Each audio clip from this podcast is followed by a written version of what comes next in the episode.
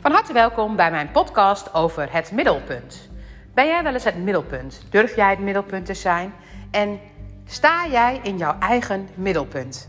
Afgelopen donderdag en vrijdag gaf ik les over de universele wetten. En zijn we alle wetmatigheden bij langs gegaan. En het, de wet van het middelpunt is ook een wet. En het is niet, het, uh, niet een basiswet van de.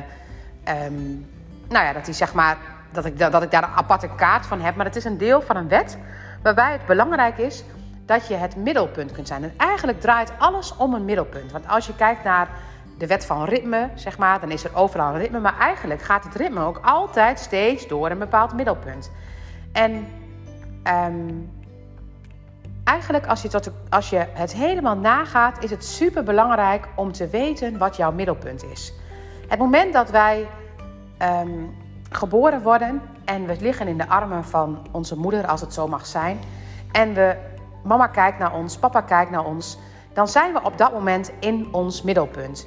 En dat middelpunt, dat middelpunt zeg maar, dat jij het belangrijkste bent en dat het hart gevuld wordt van liefde van papa en mama, dat moment is eigenlijk een ontzettend belangrijk hechtingspunt voor jouw middelpunt.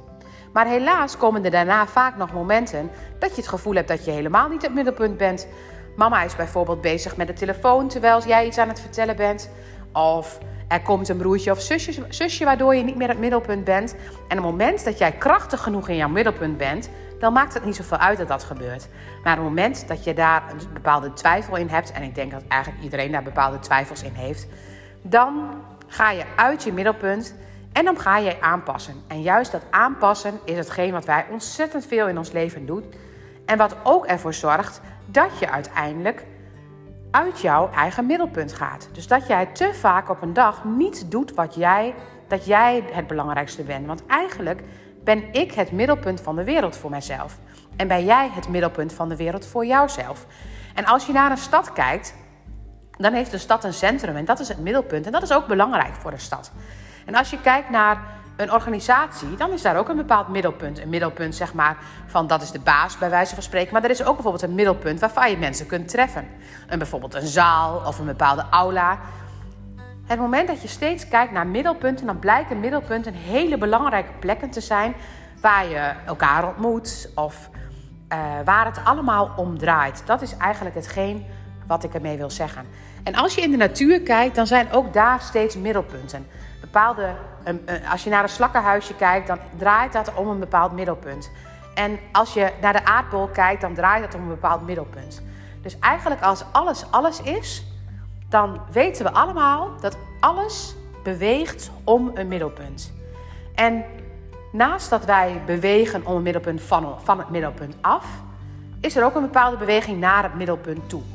En eigenlijk beide behoren in een bepaalde balans aanwezig te zijn. Waarbij van een punt af het mannelijke aspect is. Maar mannelijk moet je niet verwarren met dat alleen mannen dat doen. Maar het is een mannelijk aspect, zeg maar, dat je naar buiten gaat. Zo gaat eigenlijk naar het midden toe, is een vrouwelijk aspect.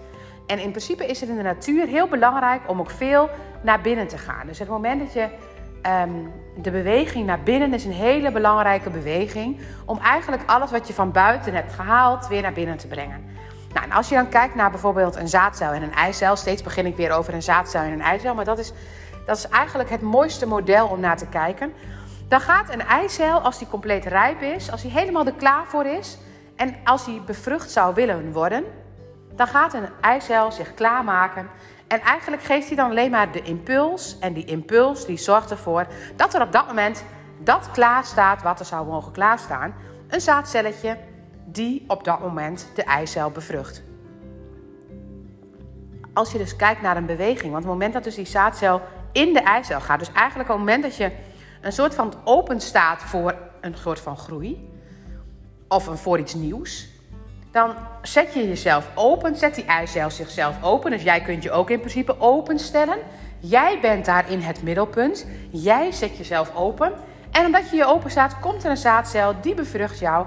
En die bevruchting, die zorgt voor groei.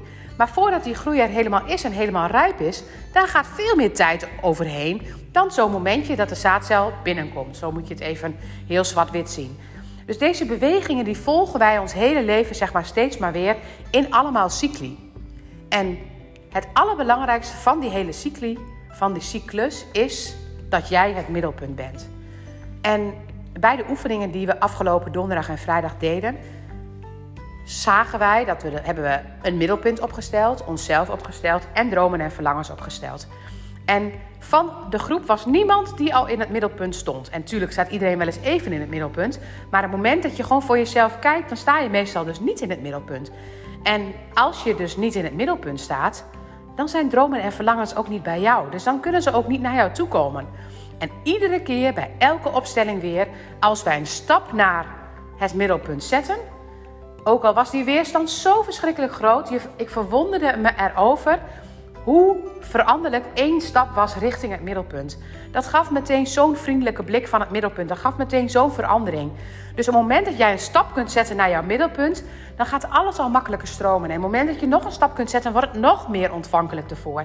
Dus hoe dichter jij bij jezelf kunt komen, hoe meer jij jezelf als middelpunt kunt zien, hoe meer ontspanning er in jouw omgeving ontstaat. Makkelijker die dromen en verlangens waren. Want was je in je middelpunt, dan staan de dromen en verlangens gewoon bij je. Dus het middelpunt is voor de wet van de aantrekkingskracht ontzettend belangrijk. Het middelpunt zijn. Eigenlijk zou je de hele dag het middelpunt mogen zijn. En natuurlijk draait het in het gezin om meer dan alleen jou. Maar dan is het gezin het middelpunt. Maar dan ben jij alsnog het middelpunt van het gezin. Dus daarin zijn er altijd dingen die je leuk vindt om te doen. Of die je even nodig vindt om te doen. En dat mag ook. Dat hoort ook bij het middelpunt. Maar het moment dat je dingen doet ten koste van jezelf. Dan ben jij niet meer het middelpunt. En dan ga je ook hard werken. En dan kost het ook veel energie. En dan leef je ook niet je dromen en verlangens. Dus kun jij jouw middelpunt zijn? Kun jij steeds kiezen wat jij van binnen wil? Dus als ik dan nu voel, zeg maar, wat heb ik nodig en wat zou ik graag willen? Ga voor jezelf steeds eens voelen en kijken of jij in het middelpunt kunt blijven staan. En natuurlijk, als je aan het werk bent, is het niet altijd makkelijk om het middelpunt te blijven. Maar je kunt altijd even naar de wc om daar even in je middelpunt te gaan zitten. Probeer dat moment eens te pakken. En verwonder je eens over het feit dat als je in je middelpunt staat, wat je dat wel niet brengt. Want dat is echt ongelooflijk. Nou, dankjewel voor het luisteren. En veel plezier in je middelpunt.